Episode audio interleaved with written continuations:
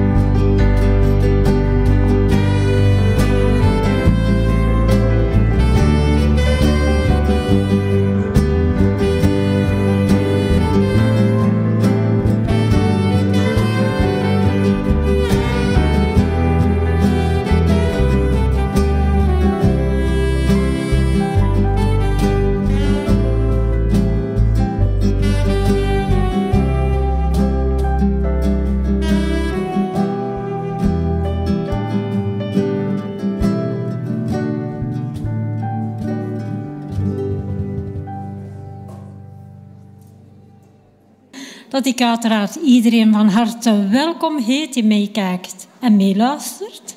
En ook u in de zaal van harte welkom op deze bijzondere dienst, want we houden vandaag een avondmaal. En vandaag zal de overdenking verzorgd worden door Tirza van den Broek en Johan de Lameur. En we zijn erg benieuwd. Ik wens u allen een gezegende Sabbat en wil graag de eredienst openen met het lezen van een Bijbeltekst. Als een hert naar water verlangt, zo verlangt mijn ziel naar u. U alleen kunt mijn hart vervullen, mijn aanbidding is voor u. Alleen u bent mijn kracht, mijn schild. Aan u alleen geef ik mij geheel. Ik nodig u uit om recht te staan, zodat we samen kunnen bidden. Lieve Vader in de hemel, wij danken u dat u ons hier samenbrengt, hier in deze kerkgebouw, maar ook thuis, Vader, om u te kunnen eren en loven als onze levende God, de Almachtige God. Vader, u geeft ons uw liefde en u geeft richting aan ons leven. En wij danken u daarvoor. Vader, eh, het is Pasen.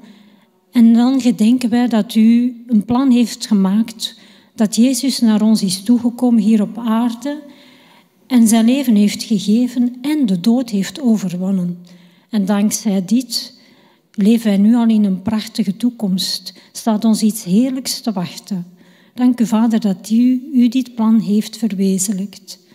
Vader, we vragen u zegen over Tirza en Johan, dat zij samen woorden mogen brengen die ons verlichting geven en ons blij mogen maken, dat we dit kunnen uitdragen naar mensen in onze omgeving.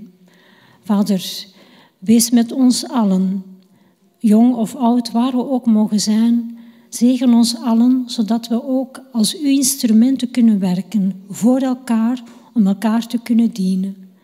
Vader, wilt u ook straks de gaven zegen die tot opbouw van uw werk mogen gebruikt worden. Dit bidden wij uit liefde voor u en in Jezus' naam. Amen. Zo blijft u recht staan, dan zullen we samen nog een mooi lied zingen.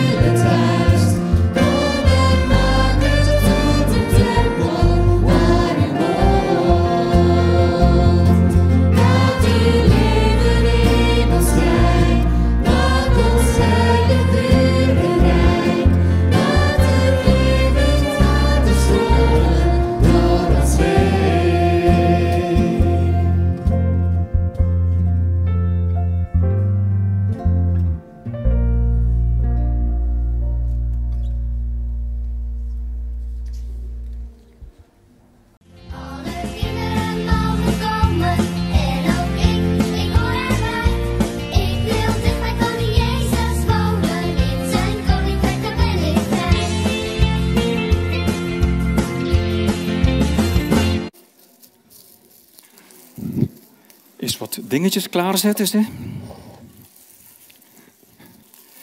Zien jullie dat meisje en die jongen? Dat zijn Hanna en Ruben. En zeg eens, hoe zien ze eruit? Kijken ze droevig of eerder blij? Blij. En jullie, zijn jullie blij? Ja, wauw. Ja. Wel, Hanna en Ruben zijn ook blij. Weet je waarom? Ze hebben net een fantastisch avondfeest gevierd. Houden jullie van feesten? Wie, houdt van feesten? Lekker eten? En, en allemaal. Goed zo. Wel, zij ook. Hè? En het feest dat ze hebben gevierd was de Sederavond. Dat is de feestmaaltijd van Pesach. Dat is het Joodse paasfeest. Morgen is het Pasen. Dan komt paashaas misschien bij jullie. Met chocolade-eieren. Zou kunnen. Maar zij vierden feest. En dat was een gezellige familiemaaltijd. Een feestmaaltijd met de hele familie en nog wat vrienden en, en familie. Hm. Nu, het is niet zomaar een feest. Het is een feest dat aan iets herinnerde. En er wordt heel veel verteld. En dat gebeurt door vragen die de jongste kinderen mogen stellen. Zullen we dat eens proberen? Zullen we eens naar de eerste vraag gaan? Dat is de eerste vraag. Wie wil die eens hardop lezen? Jij? Maar hardop, hè?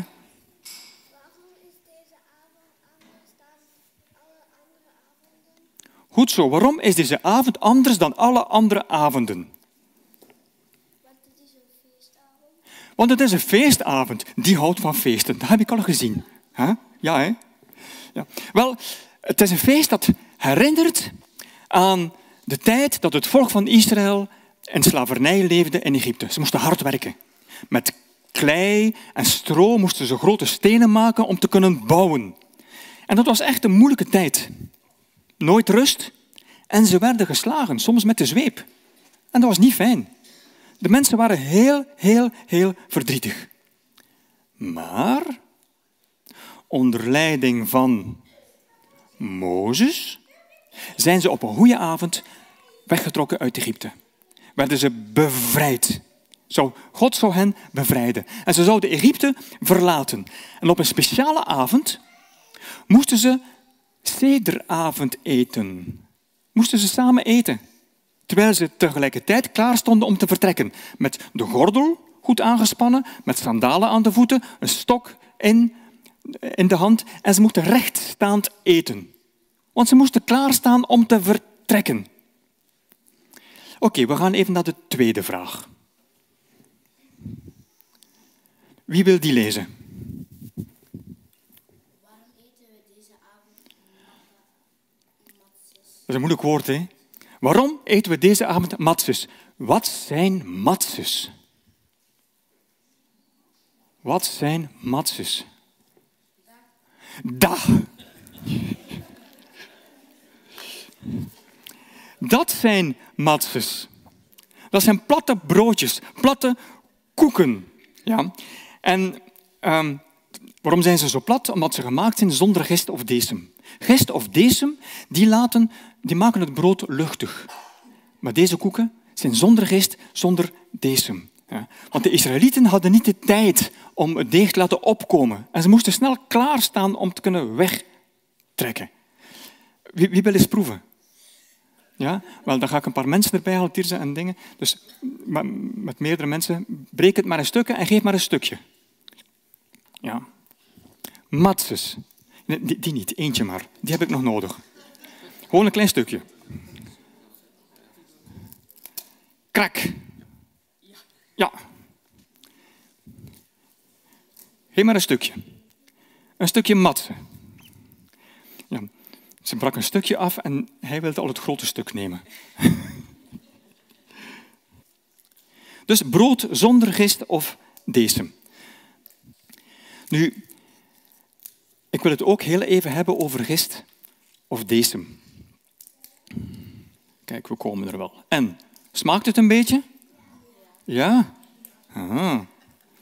Ik denk dat de grote mensen jaloers zijn nu. Nu zijn, nu zijn ze jaloers. Eh, maar dat, mag, hè. meestal is alles voor de, voor de grote mensen, nu is het voor jullie. Haha. Oké, zullen we het ondertussen even over gist hebben? Ja? Want gist, of, dus dat zijn matsjes, en gist of decem, eigenlijk is dat een soort schimmel. En als je dat laat staan, dan gaat dat steeds maar verder en verder. En dan wordt dat zo, echt zo, zou je dat willen eten? Nee, dat ziet er vies uit. Ja. Um, dat wordt een vieze boel. En God had gevraagd om alle gist en decem weg te doen. Ook hun huizen schoon te maken. Alles moest weg. Want dat, dat wordt altijd maar meer en het houdt niet op en het wordt een vieze boel. Eigenlijk een beetje zoals dit. Ruzie maken en boos worden en pesten en jaloers zijn. Als, als je niet oplet, dan wordt dat één foute boel. En dan gaat steeds maar door. En wanneer het volk uit Egypte zou wegtrekken, zouden ze op weg gaan naar een heel mooi nieuw land dat beloofd was, het beloofde land. En daar zouden ze opnieuw beginnen. Ja. En de mensen moesten beseffen dat dat nieuwe land alleen maar goed zou zijn als ze, dus met Gods hulp, als ze hun best deden om geen domme, domme, domme, domme dingen te doen, slechte dingen te doen. Als ze hun best deden om lief te zijn voor elkaar. Want alleen dan zou iedereen gelukkig zijn. Gaan we eens naar de derde vraag. Wie wil die lezen? Je hebt al gelezen? Nee, dat mag je lezen. Waarom eten we vanavond bittere kruiden? Op tafel stonden inderdaad bittere kruiden. Ik ga die ook al geven. Hier. Bitter. Wie houdt er van bitter?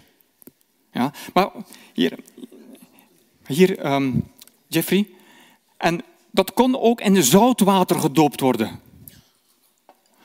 Of nog iets anders, waar je soms tranen van in de ogen krijgt. Heel scherpe kruiden. Dus je mag kiezen. Ofwel ga je dat dopen in zoutwater, en dat net zoals de tranen.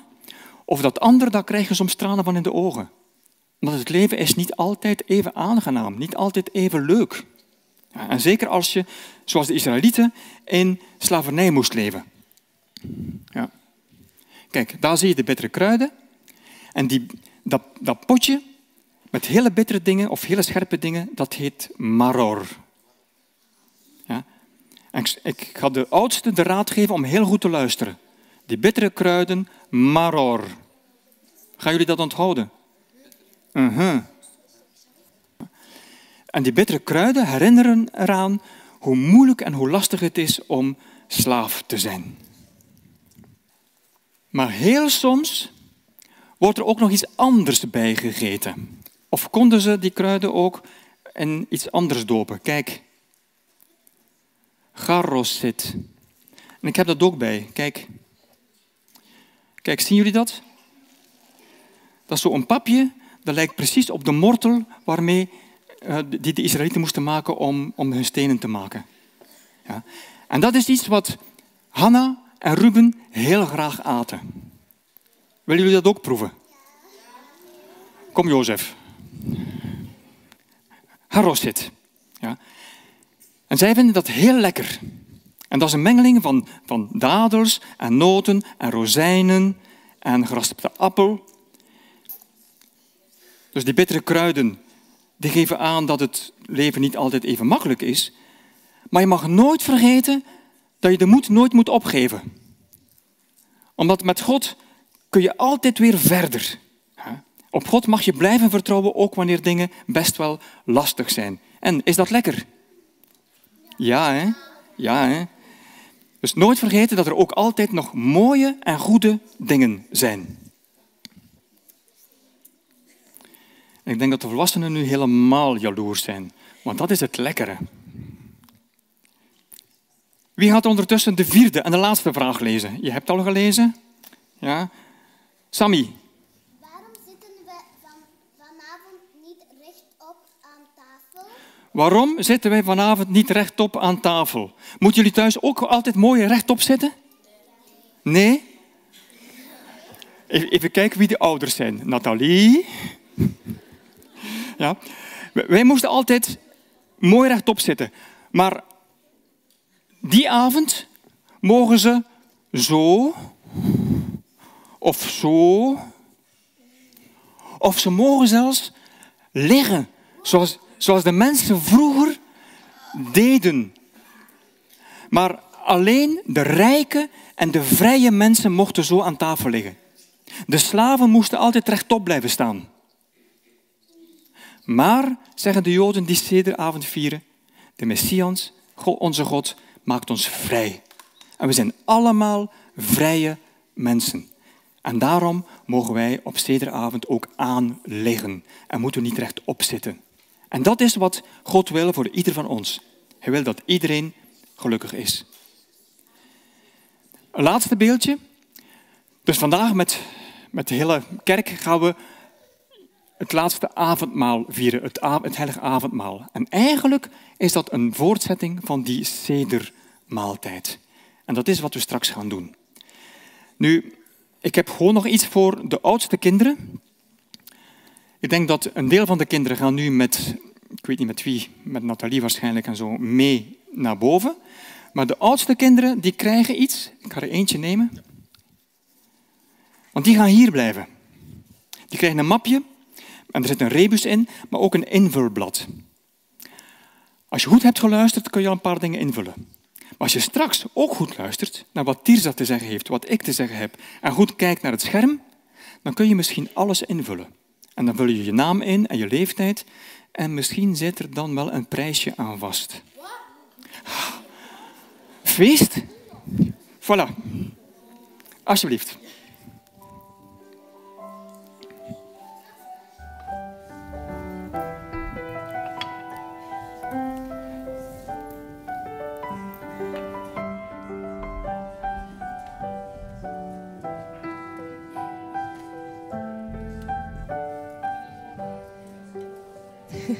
Jullie mogen recht staan om mee te zingen, alsjeblieft.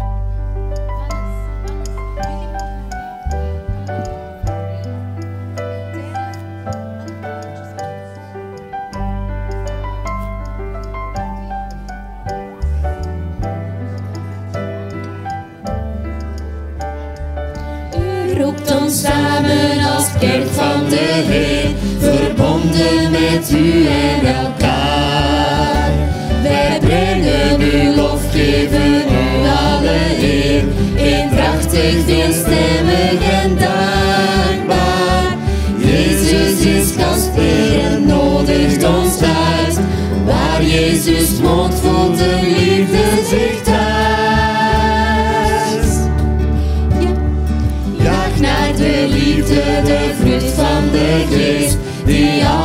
alles gelooft en verdraagt. Streef naar de gaven die God aan ons geeft, veelkleurig, verschillend en dienstbaar. Eenheid en waarheid ontmoeten elkaar, liefde brengt samen, verbindt en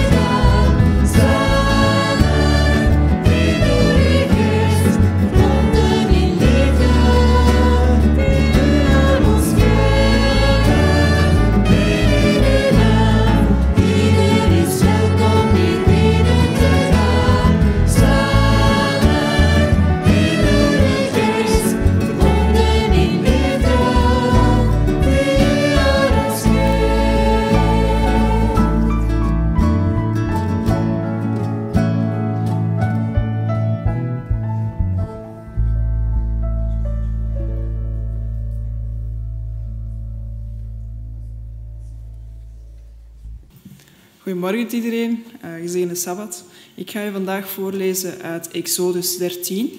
Exodus 13, versen 6 tot en met 10. Dus versen 6 tot en met 10. Eet zeven dagen lang ongedezen brood en vier op de zevende dag feest ter ere van de Heer. Niet alleen moet u die zeven dagen ongedezen brood eten, ook mag er in het hele land geen gedezen brood of zuurdezen bij u te vinden zijn. En vertel uw kinderen die dag, zo gedenk ik wat de Heer voor mij heeft gedaan toen ik wegtrok uit Egypte. Laat dit gebruik zijn als een herinneringsteken om uw arm en op uw voorhoofd, zodat de wetten van de Heer voortdurend op uw lippen zijn. De Heer heeft u immers met sterke hand uit Egypte bevrijd. Ieder jaar opnieuw moet u dit gebruik op de vastgestelde tijd in acht nemen.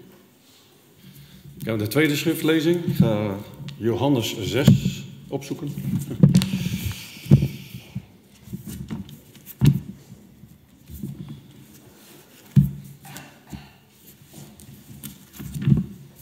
Johannes 6, vers 31 tot 35.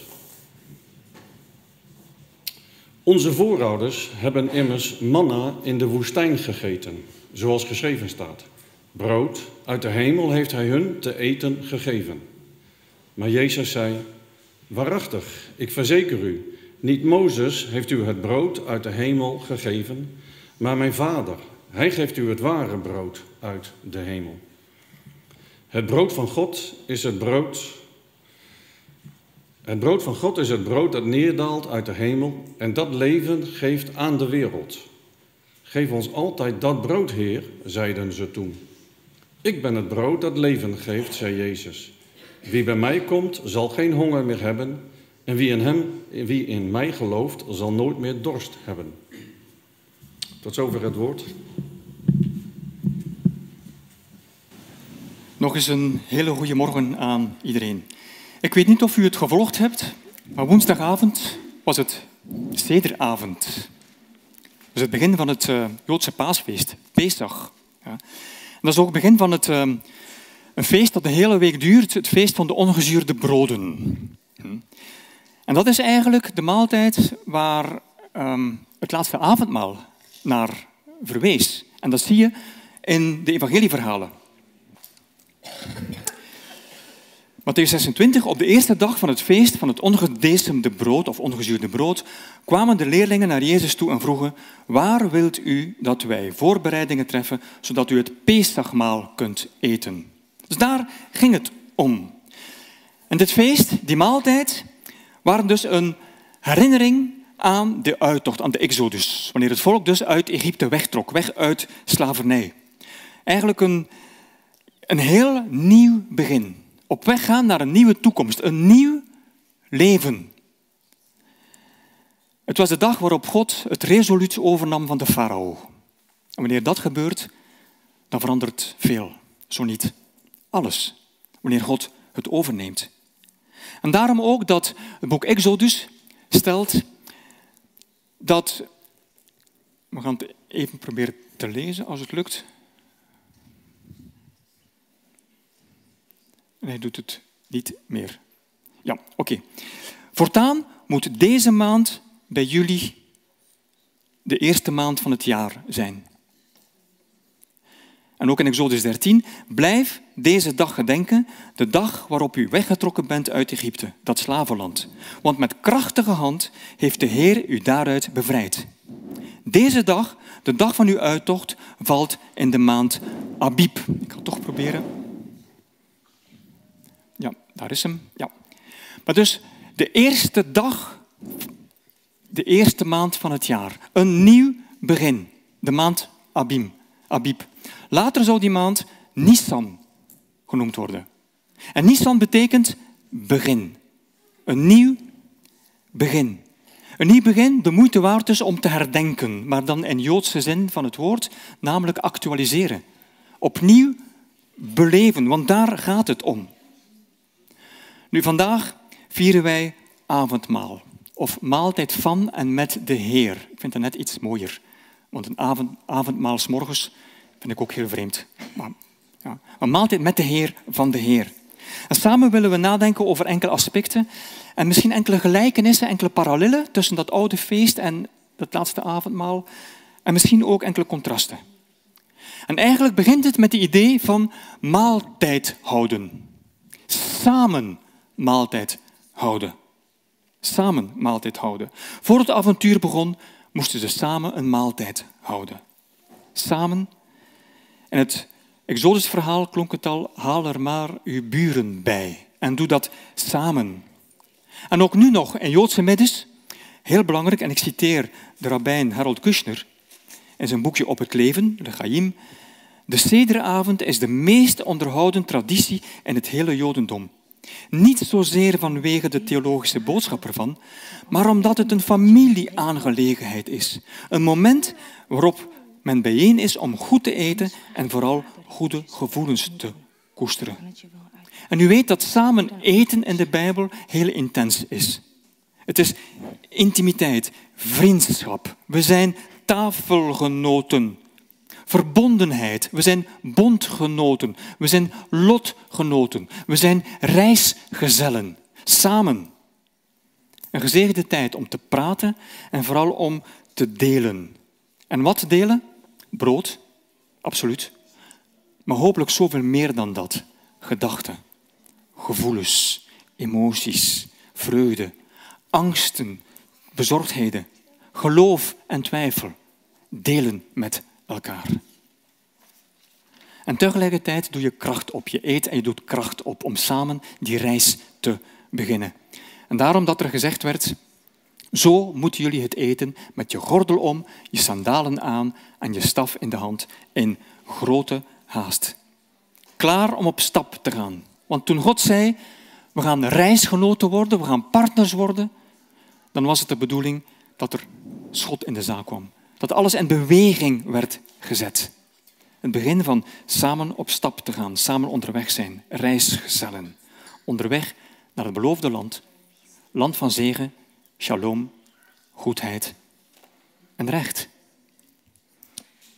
Ja, zoals Johan al, zoals Johan al aangeeft, was die maaltijd heel belangrijk voor de mensen in het Oude Testament. Tijdens de uittocht, maar ook voor de Joden vandaag de dag. En in het Nieuwe Testament zet Jezus die traditie ook zeker voort. Hij wil dat Pesachmaal met zijn discipelen nuttigen. In Lucas hoofdstuk 22, vers 15 staat dat Jezus er zelfs hevig naar uitzag om die maaltijd met zijn leerlingen te delen. Hevig keek hij daar naar uit, vlak voor zijn lijden.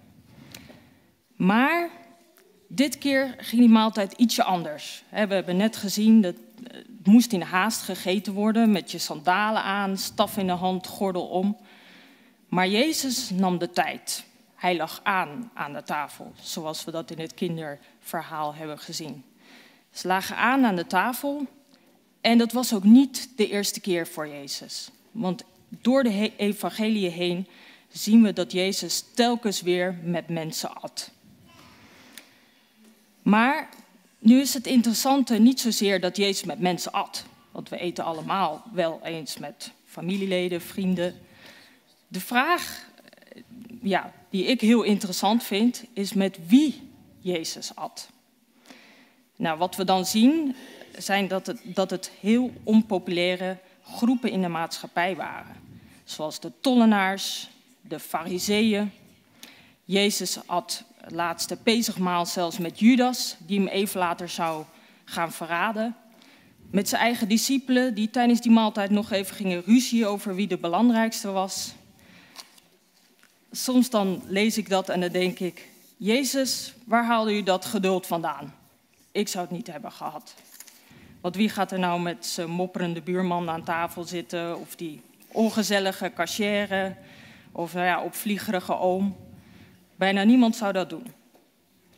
Maar toch doet Jezus het. Nou, in het krantje van vorige week, als jullie die hebben gelezen, zijn jullie vast een woord tegengekomen, agape of agape. Dat is het Griekse woord voor liefde. En in het Grieks zijn er meerdere woorden voor liefde, maar agape is er één van. En agape is het soort van liefde dat heel onzelfzuchtig is. Het is niet zozeer een gevoel of iets sentimenteels, maar een actie. Iets dat je besluit te doen voor een ander. Ook als dat je daar niet altijd zin in hebt. En ook is het het soort van liefde dat zich niet alleen toont naar familie of vrienden, bekenden, maar ook naar mensen daarbuiten en zelfs iemands vijanden. Nou, met dat soort liefde zat Jezus met anderen aan tafel. En zo mogen wij dat ook doen wanneer we die maaltijd met elkaar delen. Dan mogen wij agape-liefde naar anderen tonen. Om juist die intimiteit, die vriendschap en verbondenheid waar Johan het over hebt, te creëren en te verdiepen. Nu, het gaat over maaltijd houden, kun je ook anders zeggen. Brood delen. Brood delen. En daar is iets heel speciaals aan verbonden in, het, in de Bijbeltaal. Eerst dit. Eet zeven dagen lang ongedezen brood en vier op de zevende, de zevende dag feest ter ere van de Heer. Niet alleen moet u die zeven dagen ongedezen brood eten, ook mag er in het hele land geen gedezen brood of zuurdesem bij u te vinden zijn. Dus brood, eenvoudige, platte koeken, matses. Ja. Dus dat werd, dat werd gebruikt. Makkelijk te breken. Werd niet gesneden, werd gebroken om te kunnen delen. Want daar gaat het om. zoals ik zei, in, het, in de Bijbeltaal is er iets vreemds. Brood zeg je be, uh. Bed, lichem, uh, huis van brood. Komt van een werkwoord, lacham, strijden. Wow. En eigenlijk zijn er, worden vaak twee verschillende uitleggingen gegeven. Eerste is deze. Om brood te maken moet je het deeg kloppen en kneden en het deeg kloppen. Niet je tafelgenoten. Ja. En hoe goed is het om na dat kloppen, na dat werk, dan brood, dat brood dan te kunnen delen.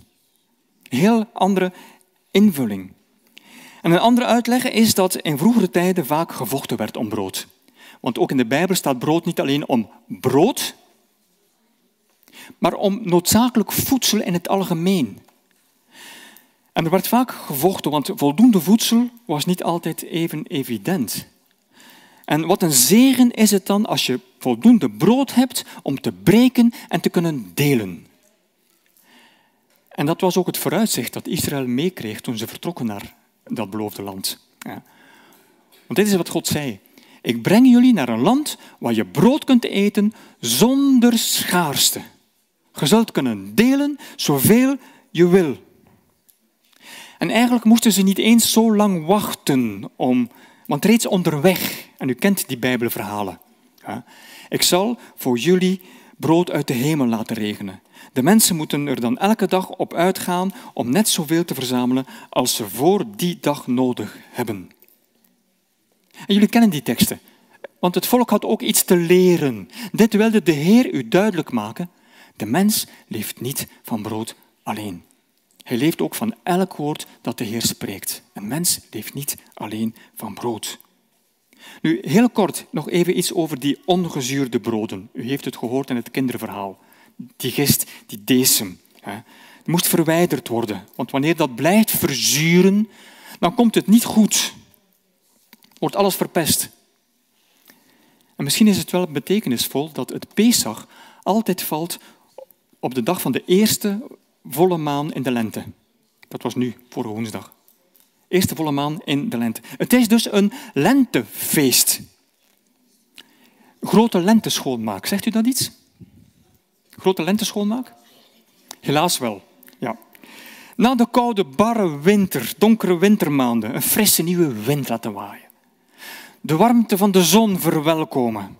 Kom afmaken met al dat muffe, dat oude, dat zure, dat letterlijk en figuurlijk. Neem dat oude niet mee. Laat dat achter. Neem dat niet mee naar het beloofde land. God beloofde bevrijding. Maar weet u, beste mensen, bevrijding dat is een punt in de tijd. En dat is niet genoeg. Vrijheid moet handen en voeten krijgen.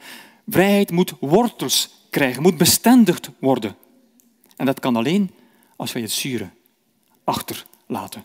Grote kuis houden. En je huis en je hoofd en je hart. Ja, strijd, lechem. Dat was een van de betekenissen van het woord brood. Nou ja, en een van de redenen daarvoor was dat er voedselschaarste was, soms in de tijden van de Bijbel. Te weinig brood. En dat is misschien een van de redenen dat toen Jezus in Johannes 6 op een wonderbaarlijke manier eten deelde met een grote groep mensen door vijf broden en twee vissen, dat de volgende dag die menigte mensen weer bij Jezus terugkomt om opnieuw voedsel te kunnen krijgen. He, lege magen, ze willen weer gevoed worden. En wat is Jezus' reactie daarop? Dat kunnen we in Johannes 6, vers 26 tot en met 29, nee, 27 lezen. Jezus zei, werkelijk, ik verzeker u, u zoekt me niet omdat u tekenen hebt gezien, maar omdat u brood gegeten hebt en verzadigd bent. U moet geen moeite doen voor voedsel dat vergaat, maar voor voedsel dat blijft en eeuwig leven geeft. Nou, Jezus noemt daarna nog een voorbeeld. Hè? Hij zegt, denk aan jullie voorouders in de woestijn. Die hadden ook honger en die kregen manna. Toen waren ze even verzadigd, maar ze zijn uiteindelijk toch gestorven in de woestijn. Nou, wat wil Jezus daar nou mee zeggen? Men zoekt vaak bevrijding voor bijvoorbeeld de honger. Je zoekt snelle bevrijding. Ik heb trek, ik heb eten nodig. Maar zoals Johan zegt, het is enkel een punt in de tijd. Het is geen blijvende bevrijding. En daarom zegt Jezus, jullie hebben blijvende bevrijding nodig. En dat kun je alleen in mij en mijn lichaam vinden. En dat staat mooi verwoord in vers 50 en 51. Maar dit is het brood dat uit de hemel is neergedaald. Wie dit eet, sterft niet. En het brood dat ik zal geven voor het leven van de wereld is mijn lichaam. Ah, heel mooi. Jij zegt, je moet naar mij kijken. Mijn lichaam. Dat geeft bevrijding. Dat is een nieuwe lente. Een nieuw begin, zoals we hebben gesproken. Maar ook hier weer, die vrijheid moet wortels krijgen. En dus is het meer dan alleen, oké, Jezus heeft zijn lichaam gegeven. Wij moeten hem ook volgen en daarbij laten wij dingen achter. En dat is dat gist en dat verzuurde. En dat geeft blijvende, werkelijke bevrijding. Tirza, zullen we het nog even over de wijn hebben? Heel even. Ja. Omdat wijnbekers spelen een grote rol in die maaltijd, in dat feest. Traditioneel worden vier wijnbekers gedronken. Kadesh, dat is de beker van de heiliging. Dat is apart, maar eigenlijk vooral toewijding. De beker van de plagen, om aan te geven, dus realiteitszin. Het leven is niet altijd roze geur en maneschijn. Maar gelukkig de beker van verlossing. Met God is er altijd wel een open deur. En uiteindelijk de Hallel-beker, de beker van dank of dankzegging. Jullie weten ook dat wijn in de Bijbel sowieso staat voor vreugde. Wordt heel mooi verwoord in Psalm 104. Wijn die het mensenhart verheugt, geurige olie die het gelaat doet stralen, ja, brood dat het mensenhart versterkt. En weet u, met de wijnbeker wordt ook getoost. Dan zeggen ze lechaim, op het leven.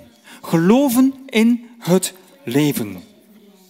Nu, tussen haakjes, die rode wijn wordt soms gezien als symbool voor het bloed waarmee de deurposten bestreken werden destijds in, in Egypte. Maar ook het bloed verwijst eigenlijk naar het leven. En dat zie je in Leviticus. Het beginsel van alle leven is het bloed. En in een andere vertaling, het bloed is de levenskracht van een levend wezen. En het bloed aan de deurposten destijds betekende ook leven voor de Israëlieten. De toekomst werd opengegooid. En ze konden naar dat beloofde land leven. Nieuw leven. Mogelijk gemaakt door Gods ingrijpen. In de Joodse traditie staan die vier wijnbekers ook voor de vier uitdrukkingen die, die gebruikt worden voor de verlossing die God zou geven. Voor Gods bevrijdend handelen. Ik ben de Heer, ik zal de last die de Egyptenaren jullie opleggen van je afnemen. Ik zal jullie uit je slavenbestaan bevrijden. En met opgeheven arm zal ik jullie verlossen. Ik zal u aannemen als mijn volk. Een hele mooie tekst. Want het feest geeft ook aan dat God partij kiest voor de verdrukte. Wie ze ook zijn, de verdrukte. Dat God leven mogelijk wil maken voor iedereen. De last van het slavenbestaan afnemen en ja, is, is maror. Dat zijn, die, dat zijn die bittere kruiden. De last van het slavenbestaan. Maar bevrijding, verlossing en het feit dat God ons aanneemt, garosit. Hoe zoet is dat? Hoe mooi is dat? Het negatieve kunnen loslaten, achterlaten en dat niet laten overheersen. Leven naar de toekomst toe. Ja, het bloed stond voor het leven. Heel mooi. Dat was waarom de Israëlieten het bloed aan de deurposten moesten strijken. Dat betekende leven voor hen. Maar in het Nieuwe Testament krijgt dat bloed een nog diepere of bredere betekenis.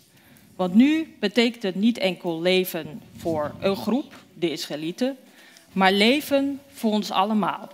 Zoals Matthäus 26, vers 28 zegt, dit is het bloed van uh, het verbond dat vergoten wordt voor velen. Nou, in Johannes 6, waar we net waren, wordt ook weer heel mooi uitgelegd wat dat voor ons precies betekent.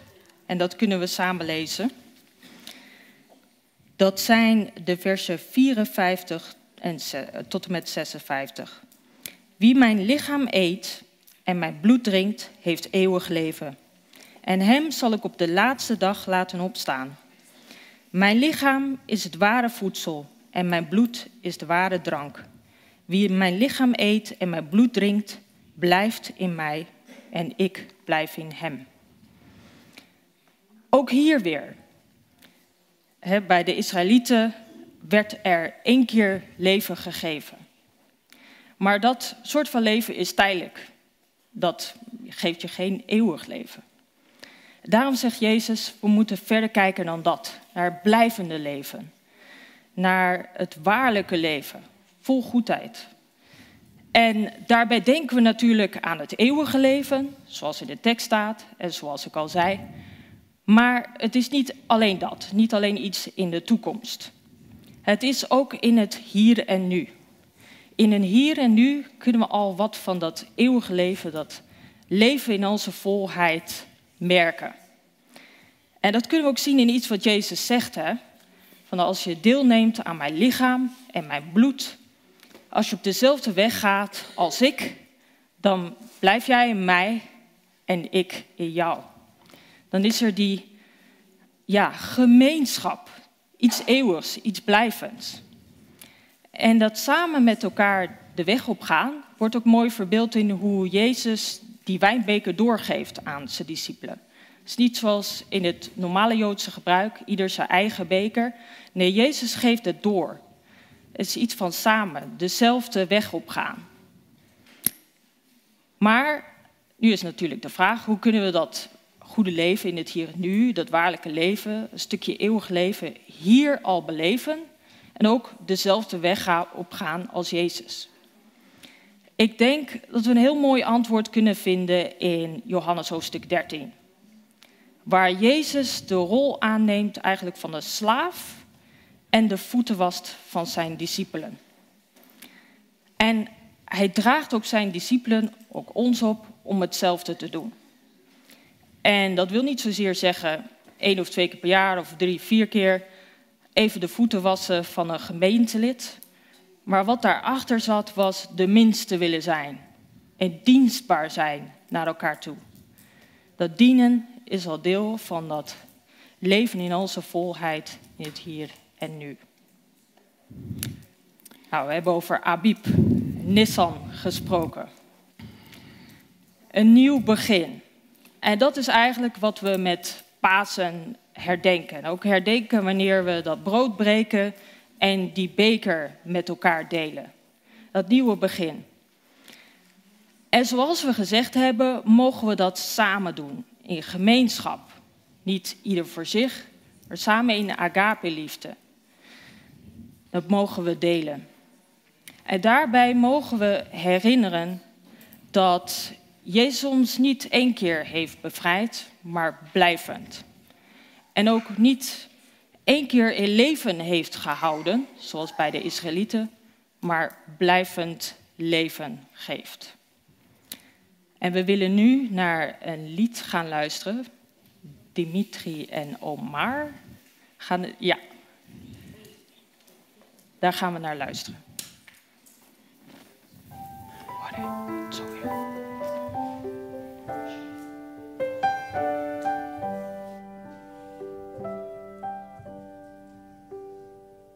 The blood the Jesus sheds for